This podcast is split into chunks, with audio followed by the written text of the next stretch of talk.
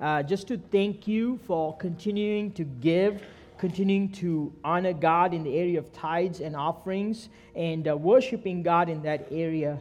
Because of your generosity, because of your giving, um, and you'll see there are different ways that you can give uh, on the screen, but because of your giving, uh, God is doing cool things in and through the people of this church. He's reaching our community. He's doing mighty and powerful things that is so awesome and so cool. Um, and if it's okay with you this morning, I'd just like to take a few minutes just to share uh, a powerful win that happened this past week. So, Russ, if you can throw that uh, graphic up here, this was Wednesday night, uh, Wednesday morning. Uh, it's called See You at the Flagpole. Uh, that happens. Yeah, let's celebrate. Somebody's already celebrating. Yes. This is something that happens once a year where uh, uh the uh, uh FCA, Fellowship of Christian Athletes in our schools, uh, they will organize a see you at the flagpole, an opportunity to invite their friends to come hang around. Uh, they meet on a weekly basis, but this is one of those come together moments. And so the top photograph that you see is uh, Frontenac High School, and the bottom is Pittsburgh High School. But here's the cool thing. Here's what I want to share. Um, John Palumbo, who leads our FCA at Frontenac, um, he uh, started attending Flag Church, and when he attended Flag Church, uh, he didn't have the greatest relationship with Jesus.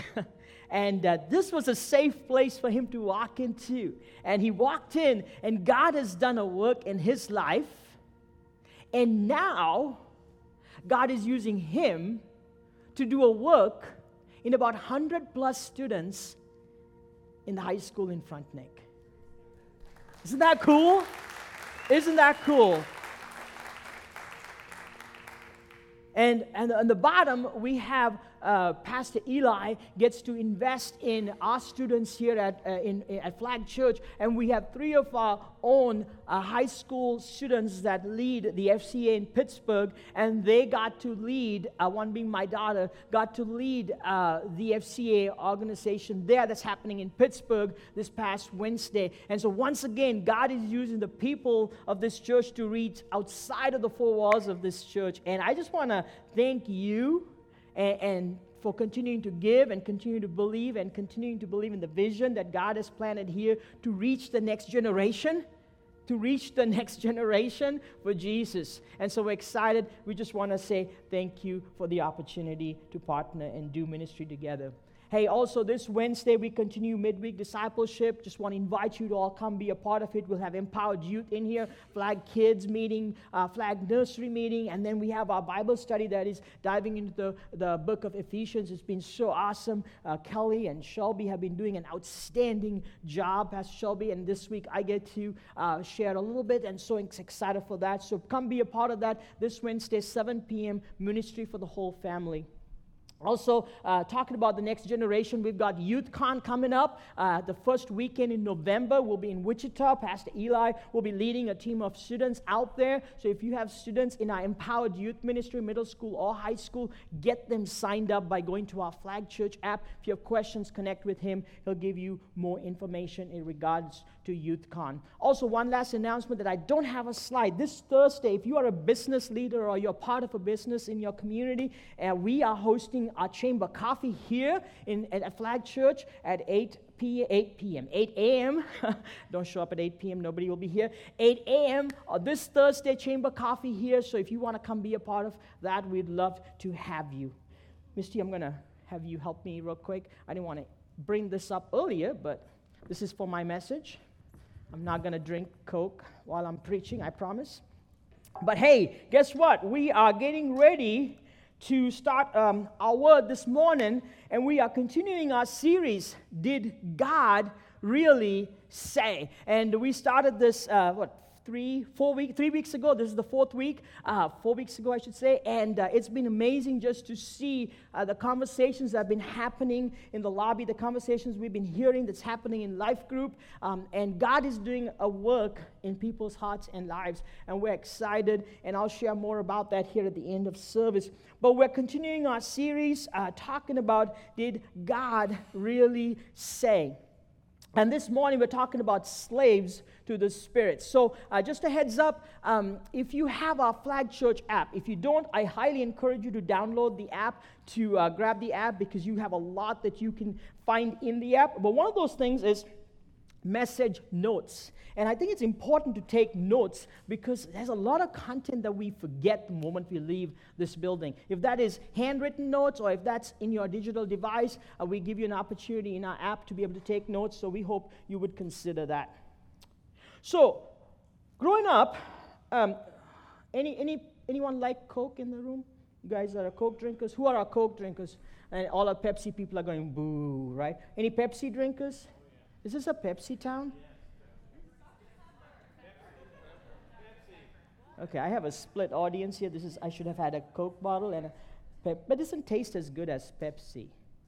Right? Coke doesn't. No, I'm just kidding. Anyway, growing up, I don't drink either of them right now. I don't drink pop. So there you go. So this one, uh, some lucky winner is going to get this, or whoever comes up here first when I when I call for you. But anyway, growing up, um, back home in Sri Lanka, uh, we, um, well, we didn't have all the two liter bottles and all of that. It was glass bottles. Um, and man, they tasted so much better. Yeah. She's like, yeah, the real stuff, right? Not the, not the stuff we get here. But uh, I was told that if you get the taller bottles, we have an inside source here that works for Coke. I won't let, let your name out in case we have Pepsi people in town.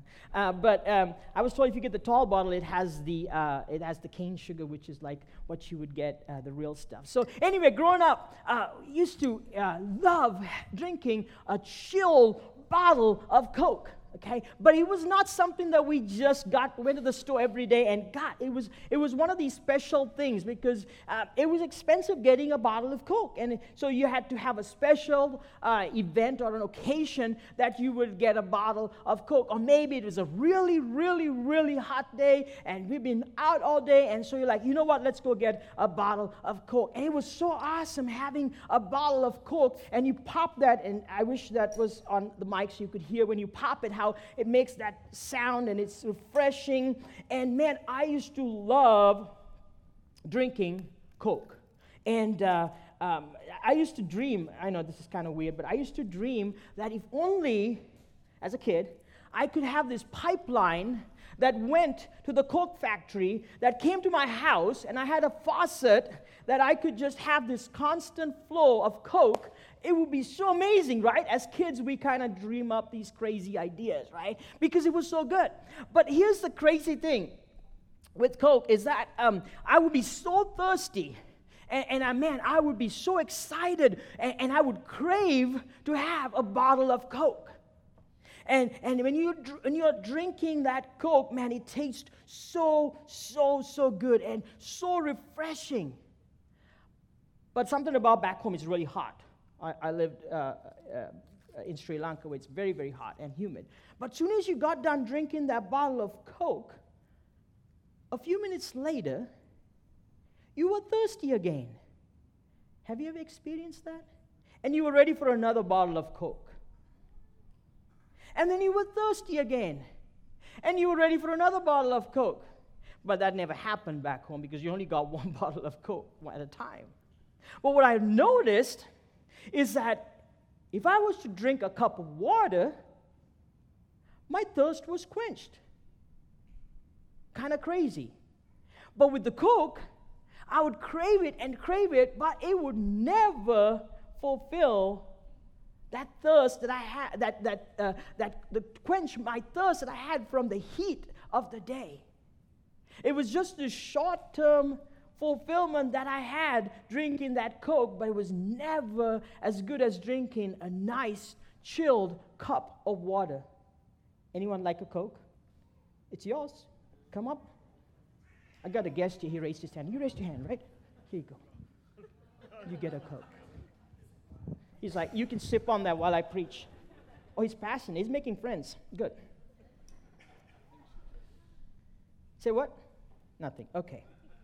But you, you, what I'm trying to get at here is that, man, there are things in our life that we crave for because they look so good. And, and man, they are, they are fulfilling, but, but they don't truly fulfill us. Today we're going to unpack the concept of being slave to the spirit of this world or craving that, uh, that basically uh, the cravings that lead to bondage or being slave to the spirit of God that leads to freedom. So, we started this whole series talking about the devil and how the devil, uh, how he has uh, this concept of deception and how he's trafficking deceptive ideas to corrupt our mind, to destroy us, right? And so, uh, if we have that graphic, uh, uh, Russ, if you can throw that up real quick, I just want to kind of refresh our memory here. Uh, the first three weeks, we've been talking about the devil, and we've been talking about truth and lies. How we started by week one looking at truth and lies. We went all the way back to the garden and we, we, we talked about what truth was and what lies was and the, uh, the origin of truth and lies. And we, then we talked about uh, the person behind lies being the devil and who the devil was. And he was a created being and he has only one mission. His mission is to steal, kill, and destroy. And we talked about how there was nothing good in the devil. We looked in week one how God made everything good. God made everything good. We see how God says it was good seven times, and then He says it was very good when everything was created. The devil does not create anything, he just takes what God has created and he twists it upside down so that he can create chaos. God was a person that took chaos and created order. The enemy, the devil, is on a mission to take order and create chaos. And so he's in this reverse uh, process of reversing everything that God intended for good to be bad. We know that the devil is a created being. He's no equal to God. He has a beginning and an end. But he is a defeated foe. He has been defeated by Jesus when Jesus went to the cross and, and rose again on the third day. And he's this wounded animal that is even more dangerous right now, that is trying to take as many people to hell as possible. As we looked at the devil, and last week, Pastor Eli did an amazing job talking about the devil's uh, uh, strategy, which is deception. He uses deception and he uses lies to trick you into believing that it is truth so you may step into something that leads to death. When we follow the devil, it leads to death. When we follow God, it leads to life. And so that was the deceptive idea concept that we've been uh, looking at and, and talking about for uh, the last three weeks. This week, we're going to be stepping into the whole concept of the flesh, which is the disordered desires. So, what we see here is that the devil uses, uses deceptive ideas, which is lies, to create in us disordered desires, which are our fleshly desires. Okay? I'm not saying Coke is from the devil, but what I'm trying to say was this that it's kind of like Coke, right? We, we, we think it's so good, it's going to quench our thirst, but in reality, it's just another drink that's lying to us, it's going to quench our thirst, but it really doesn't. It just adds a lot more sugar in us, right? Uh, sorry, all you Coke drinkers. Uh, but anyway, uh, but that's kind of what the devil does. The devil lies aren't random. And I think Pastor Eli touched a little on this last week. He's crafty and clever with a custom plan for each of us. That means the devil is constantly studying you as a human and figuring out your weaknesses and exactly where he can hit you so that he can bring you down. He knows you much better than you know yourself. He's intentional with his deceptive ideas. He's trying to hit you in your weak spots so that you can fall. See, his deceptive plan plays into some deep issues in the human heart that is bent on doing wrong. The human heart was created by God as a good thing.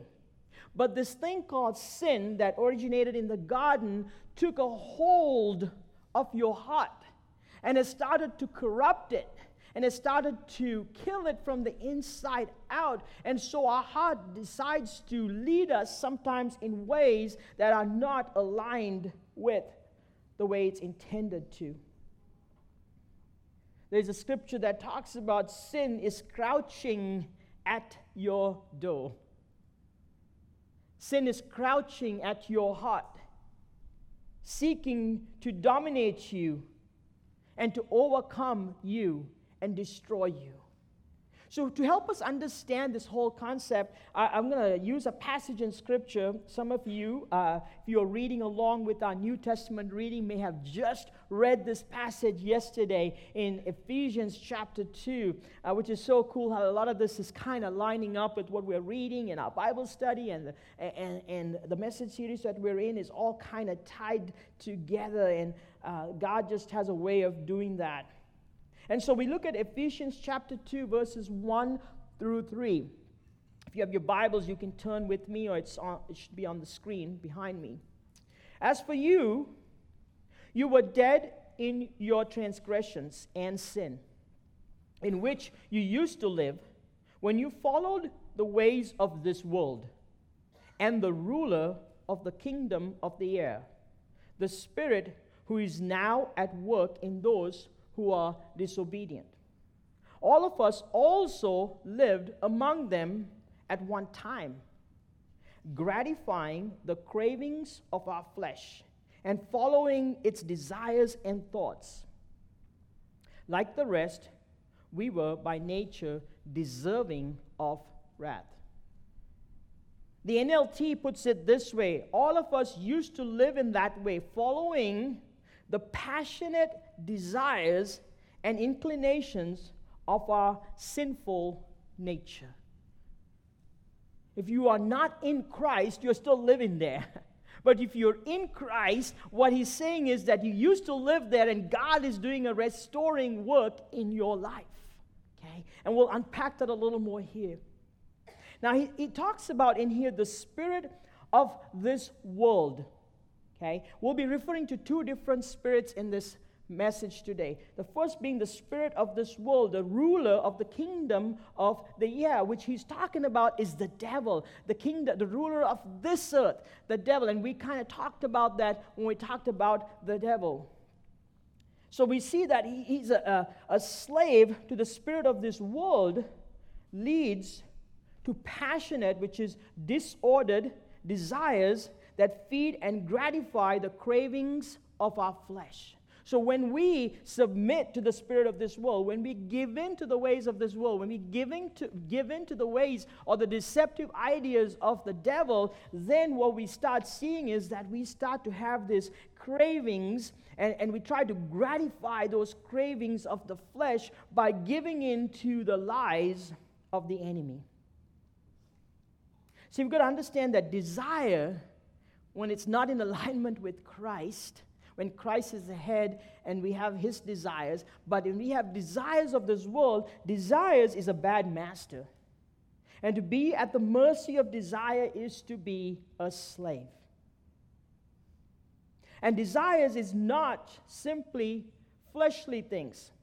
It is the craving for anything that is a forbidden thing. It is anything that is a forbidden thing, having a desire. We see that in the beginning. We see that in the garden when Eve had this desire for a forbidden fruit that God said, You shall not eat from. You can eat from anything but not this. And how did the enemy trick her? did God really say you shouldn't? Did God really say you shouldn't? And, and, and you know what? If you did, you, you, you'll have more wisdom. You'll, you'll be like God. And you will, God said you will die. The enemy said you will not die. And he tempted her into stepping into the forbidden fruit. Right? And we see that in our lives today. Some of the things that I'm going to name off I don't want you to get confused here by, I'm not saying that they were bad because God created them for good, but outside of God's plan, they become very destructive. So when we look at forbidden fruit like sex, like money through corruption, possessions, power, fame, these are all things that start to become forbidden fruits because they start to take the place of God or they start to rule over our lives and they are outside of what God intended them to be. Now, I know the, the world has portrayed sex as this thing that, oh man, it must be bad because you, you, when we talk about sex, we talk about it in a bad sense. Here's what we've got to understand sex was created by God. It was created by God. It was created for a man and a woman, a husband and a wife, to be in an intimate relationship because of the chemistry that God created that causes a oneness that happens. But what we see is that it was created for within the, two, the barriers or the walls of a marriage. But outside of it, it becomes destructive. Same with money. Money is not bad if we are the master of it and we use it in the right way. But when it becomes the master and it uses you, it's destructive and it's corruptive.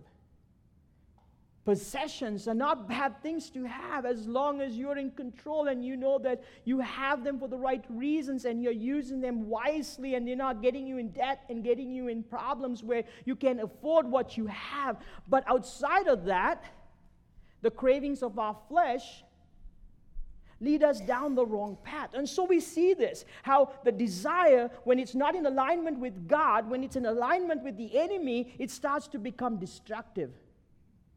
But when it's in alignment with God, we use it in the way that it was intended to be used, and it brings help and life.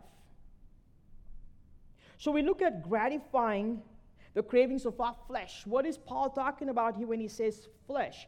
Uh, the Greek word for flesh is called sarx. Uh, and just like in the English vocabulary, uh, we have certain words like, for example, fair. Fair is Eh, that's a fair deal. Or that person has a fair complexion. Okay? It has multiple, or we have the carnival fair that you go to, right? A fair. So the same word has three different meanings. Likewise, the word flesh or sarx in the Greek has three different meanings. So the first meaning being the body, our body. It's referring to our body. Secondly, it's referring to uh, an ethnicity, a body of people, right? But the way that Paul uses the word flesh in this whole passage is different. What he refers to when he refers to the flesh is our animalistic, or should I say carnal, cravings of our body apart from God. We take our flesh, our body, and we take God out of it. Now our animalistic cravings start to take rule over our lives. And that's exactly what Paul is talking about. And we find that in Romans chapter 7, verse 5, where he says, um, where he refers to it as sinful passions or sinful appetites. Appetites that are sinful, that do not honor and bring glory to God. The flesh is anything in us that gives sin its chance to take root and grow. Think of it this way sin is a seed, a, an idea that the enemy brings that is a lie that he t- portrays as truth, and he drops it in you, and anything that gives sin uh, uh something to grow, uh, take root and grow, is now becoming a fleshly desire that is not honoring to God. In other words, flesh is humans without God.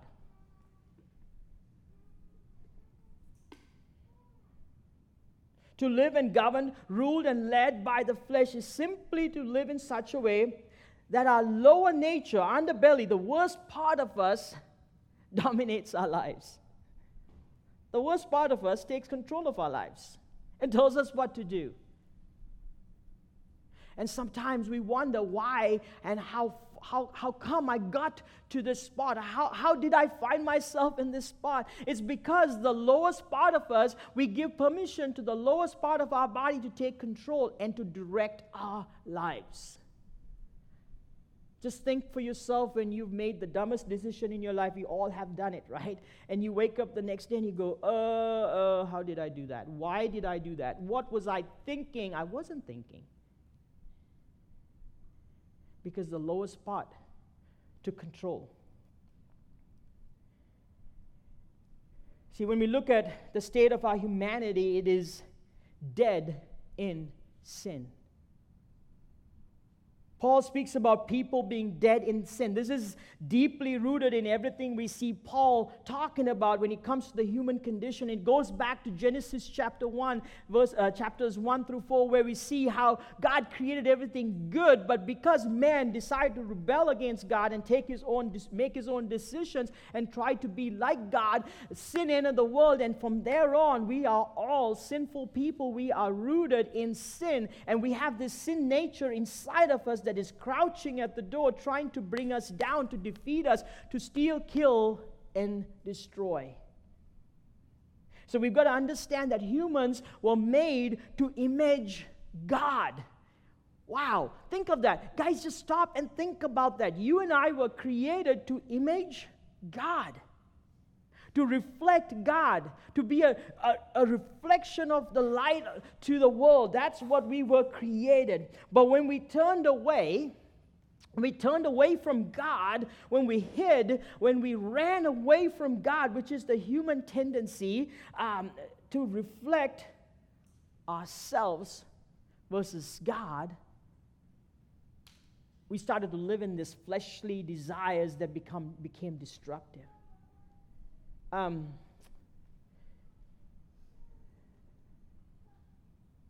I, I speak to a lot of people that go through a lot of things in life.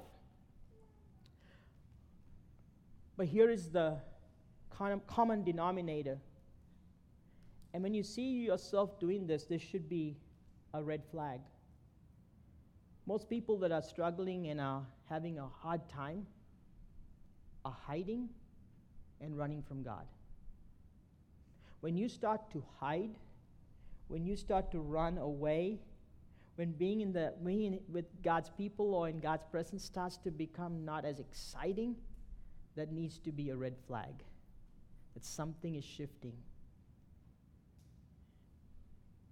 What did Adam and Eve do? They walked in the coolness of the day. The moment they sinned, what did they do? They hid. God walked up and they were hiding. They were hiding behind the trees. They didn't want to see God's face because they knew inside of them there was this guilt of sin that had started to creep in. What we do is we cut ourselves from the source of life. The source of life, the vine, being connected to the vine, which is Jesus being the source of life. When we connect to Him, we have life. When we disconnect from Him, when we turn away from Him, we turn away from Jesus, we turn away from God, we turn towards the devil. There's a spirit of this world and spirit of God. We have one or the other. We stay connected or we get disconnected. We dry up, we wither, and we fall apart. See, anything that needs to grow needs to be fed. You take a tree, you need to feed it. You take your body, you got to feed it. Anything that needs to grow needs to be fed. The seed of sin, which is the devil's deceptive ideas, fed to the flesh leads to disordered desires. The seed of sin, fed to the flesh, starts to take root and grows and leads to disordered desires. It grows in us. So, as we take the next three weeks to talk about the flesh, I want to take a few minutes this morning to talk about the seed of sin because this is important for us to understand. This is where it all starts. It's that lie, it's that deceptive idea, it's that deceptive thought that is coming your way, that is a seed that is sinful, that is not from God, that is from the enemy, and he's coming to get you because that is his only goal, is to be deceptive to destroy you, right? Because he comes to steal, kill, and destroy. Sin kills innocence. You talk about innocence of a child, right? Child is born and they have this innocence about themselves, but then they start to become a teenager and hmm, it starts to shift. And then they become an adult, and man, talk about the innocence all. Sin kills the innocence. We start to see these layering effects that start to layer in our lives that start to destroy us. No one is precisely the same after he has sinned. Psychologists tell us that we never forget anything. We never forget anything.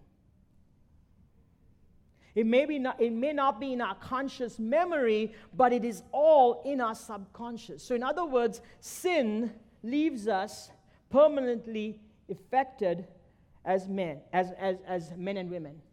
It has a, a permanent effect on us. But God is still able to restore us. He's able to transform us through His grace and through His mercy.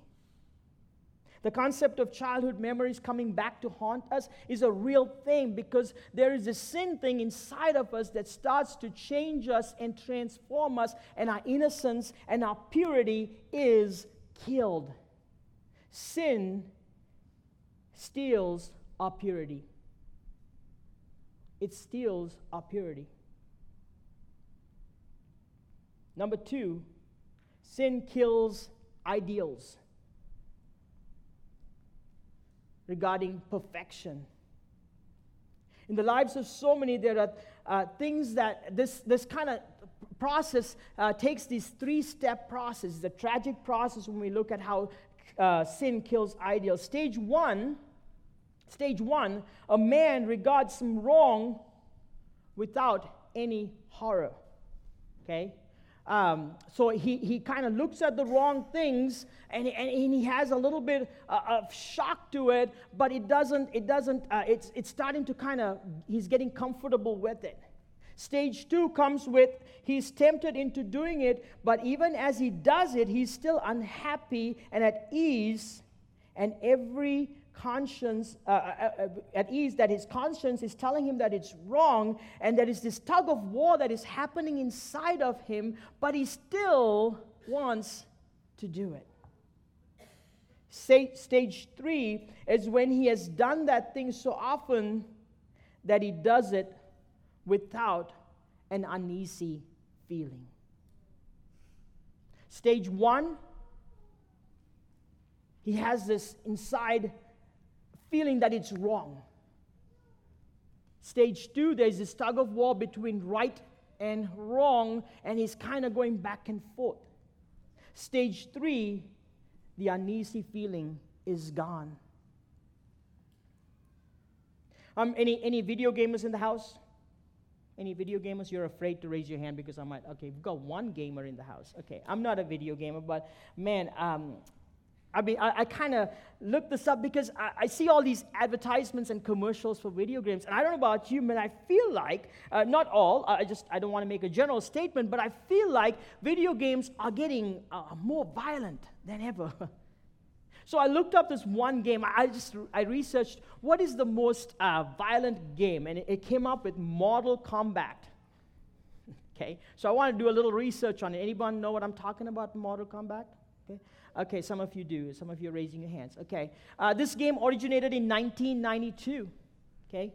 And they just released a version um, this past, uh, this uh, few months back. So I, I just wanted to kind of get a glimpse of this the game. So I kind of played the version of 1992, and I, I looked at it, and it was like, okay, it's a little bloody, it's a little gruesome, it's it's still cartoony. And then I played the version of 2023. I don't recommend you playing it because it really did mess with my head for a while. It was very bloody, very messed up. And as humans, we're playing this game. But here's the crazy thing I'm sure for the person that started playing the game in 1992, the game in 2023 doesn't face them because it was a slow process.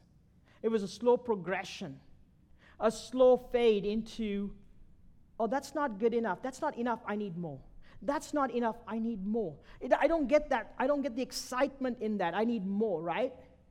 And now we end up in this place where it is so violent and so deadly and destructive and unhealthy. To help us understand this, I've got this um, example I'd like to read to you guys. But before I do that, I want to say sin, each sin makes the next sin easier. So keep that in mind. Each sin makes the next sin easier. So we see a TV show or movie with nudity that causes curious, curiosity or makes us a little uncomfortable. Okay? But then we, we see that, and that curiosity causes us to now go looking, and we find a magazine. A magazine with nudity. Less uncomfortable, more curiosity. A magazine that leads to a computer screen with pornography. Now we're stepping into a deeper zone than we should. We started in the, the shallow zone, the curiosity, the, the cravings, the desires for the fleshly need. An innocent accident, first step, led to an addiction. Now we're in the state of pornography that becomes an addiction in our life. Porn that leads to unhealthy marriages.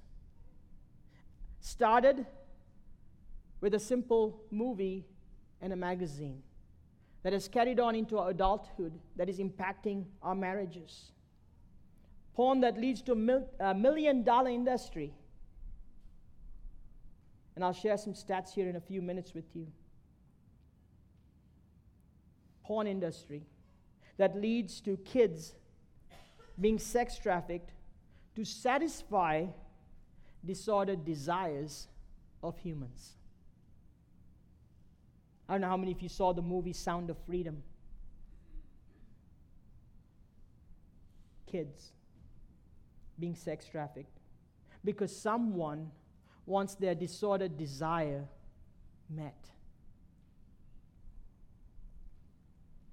Women being made objects of pleasure to satisfy a disordered fleshly desire.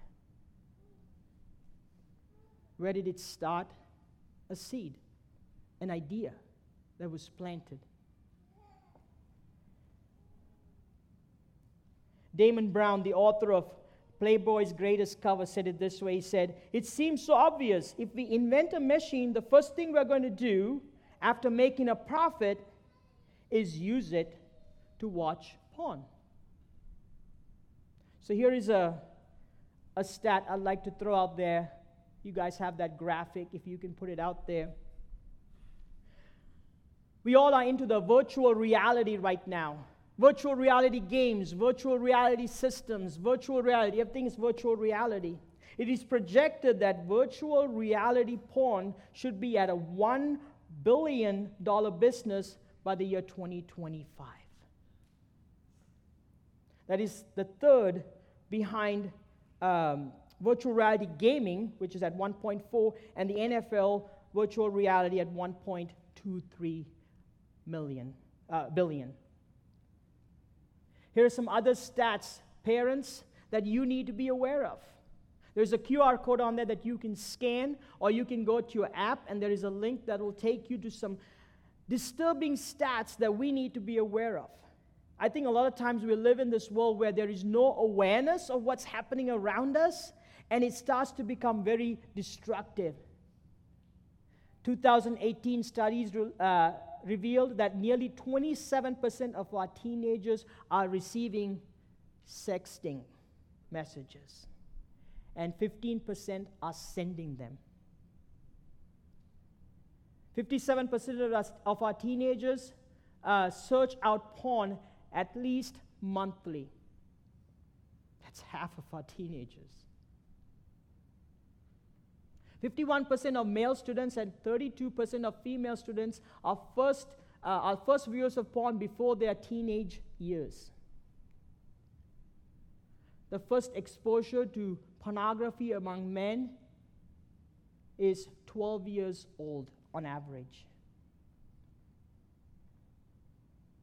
That's in our flag kids area. This is one example of how the, how the enemy comes to steal, kill, and destroy by planting a seed of sin in us in our flesh that causes us to have this desire that is not God honoring but destructive at the expense of other people.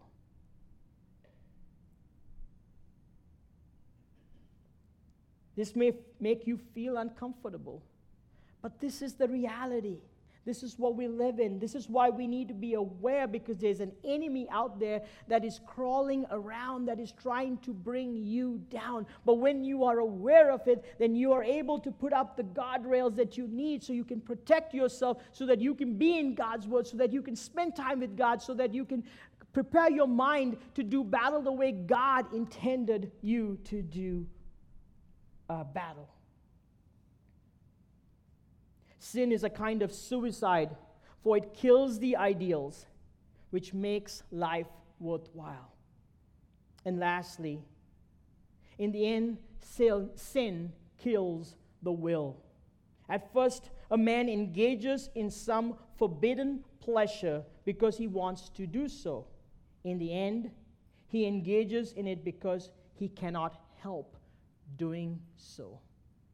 It takes control. It takes control of your life. One thing becomes a habit, um, it's, and, and, before long, it becomes a necessity the flesh. When one man has allowed some habits, some indulgences, some forbidden practices to master him, he becomes its slave. Think of the things that have got you in your life. Or maybe there are things in your life that you're struggling through right now that have caused you to be a slave to it. There is certain murderous powers in sin. The seed of sin. It kills our innocence, it kills ideals, and it kills the will.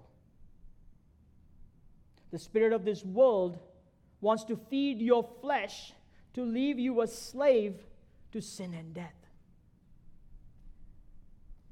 Sin is the seed of deception being sowed by Satan on the soil of your soul to steal, kill, and destroy.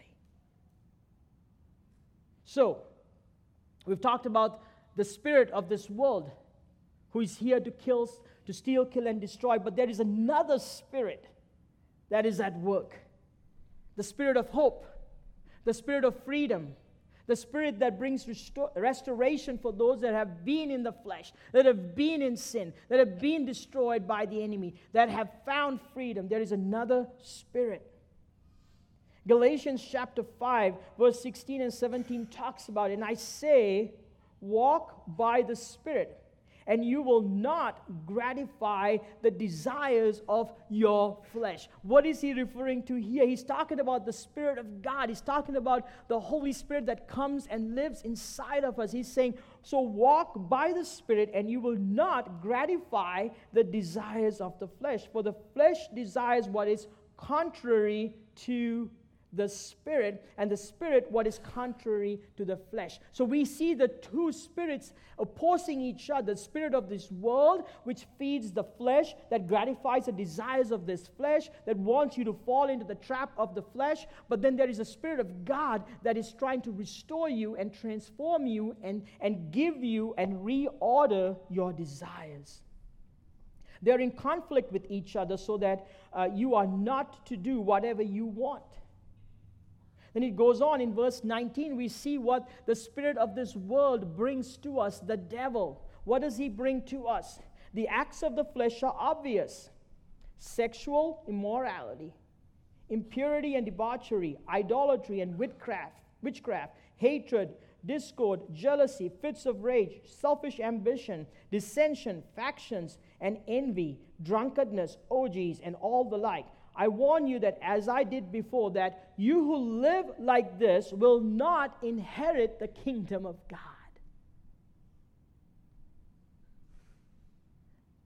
The desires of the flesh, disordered desires, lies, ideas started by the devil so that he can destroy you, to separate you from God. to reverse and create chaos, not order? Do any of those things on that list today create order?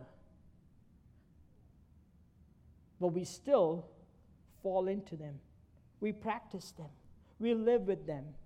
They impact our lives. We know people that have been devastated by them. But then we go. The Spirit of God, verse 22. But the fruits of the Spirit, the Spirit of God that lives inside of us, that transforms us, is love, joy, peace, forbearance, kindness, goodness, faithfulness, gentleness, and self control. For those who belong to Christ have crucified the flesh with it, uh, with its passions and desires, since we live by the Spirit. Let us keep in step with the Spirit and let us not become conceited, provoking, and envying each other. Here's something that caught my attention. Let us keep in step with the Spirit.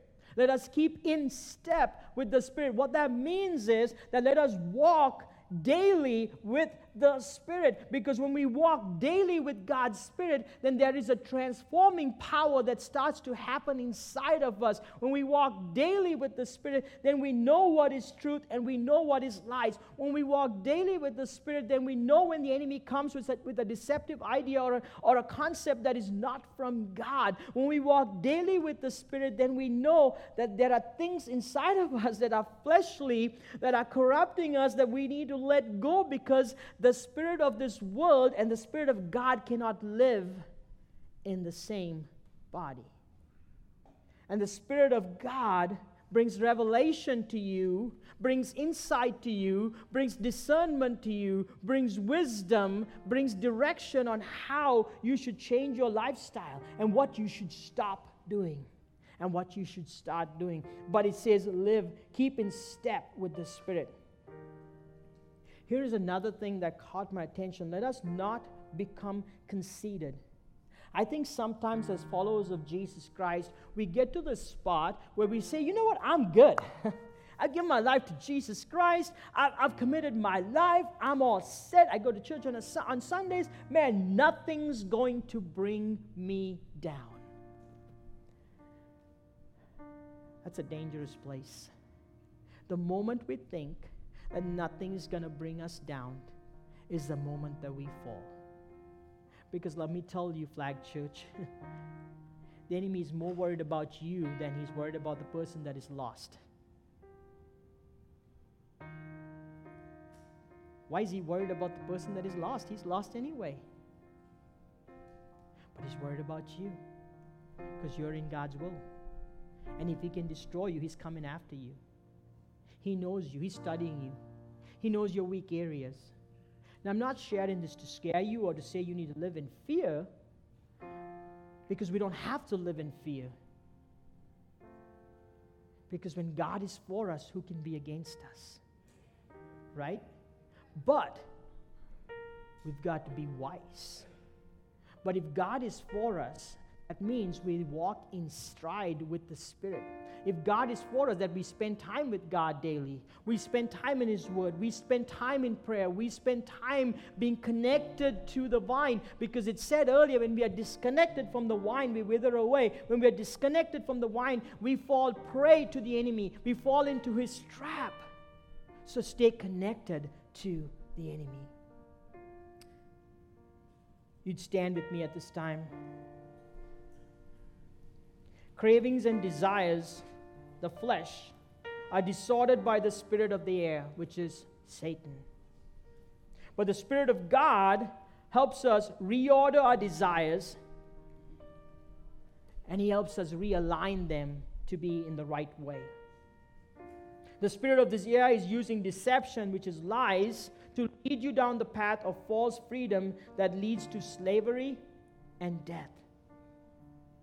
But the Spirit of God is wanting to use truth to set you free from the lies and lead you down the path of true freedom where your flesh acts with love, with the love of Christ. The love of Christ. God wants the best for you. He formed you, He shaped you, He created you, He knows you, He understands you, He sees you. You may be in a spot this morning where you feel like, man, I just feel beat up. Man, I feel like, man, I feel like I'm living in the flesh. I feel like I'm so far from God. But guess what? All it is is one step towards Him. One step because He loves you so much. He's there with open arms. All He's saying, and you heard it this morning, I'm standing at the door and I'm knocking. All we've got to do is open that door, right? Open that door so He can step in and He can start the freedom process in your life so that He can start the restoration process in your life. Or maybe you're standing here this morning going, Man, I'm so glad I'm on the right side. Well, guess what? I'm so glad you're on the right side too, but let's stay on the right side. Let us stay connected. Let us walk in stride with the Spirit. Let us be in, in communion with Him constantly so that we can know the will of the Father. One of the things I wanted to wrap up, as I'm wrapping up, I wanted to share this. I know that these uh, topics have brought a lot of questions in our life groups. A lot of, um, man, what should I do? How should I handle this situation? Um, I want to let you know this is good. I'm glad we're having those deep discussions in our life groups. I'm glad that we're having these uh, challenging, or should I say, uh, conversations that are causing us to dig deeper. But here's the thing man, if your life group leader is not able to, which I don't expect them to know everything, come find one of us as pastors. And I'm not saying that we're going to have all the answers either. We'll figure it out together. But here's the thing I don't want you to wrestle with this by yourself and walk away without, walk away without answers. If you are wrestling with this, come find us. Let's talk together. Let's get you on the right path. Let's get you to the, to the truth that is found in God's word and let's find answers together because God wants the best for you. He does. So this morning, with every eye closed and every head bowed, maybe you're in this room this morning and you're saying, Man, I'm on the wrong side. Man, I'm, I'm struggling with my fleshly desires man, I'm, I'm kind of going about this the wrong way. That's me. And I need to give my life to Jesus Christ, or I need to recommit my life to Jesus Christ. I want Jesus to come into my life so I can be on the right side, so I can, I can start this journey with Jesus. If that's you, I want to give you an opportunity this morning. If you just want to raise your hand and all you're saying is, That's me, Yes, thank you. And I, I want to give my life to Jesus. I want to recommit my life. I want to realign my life with Jesus. If that's you, if you can just slip your hand up and we're just going to pray a prayer together, is all. If that's you. Thank you. Anyone else?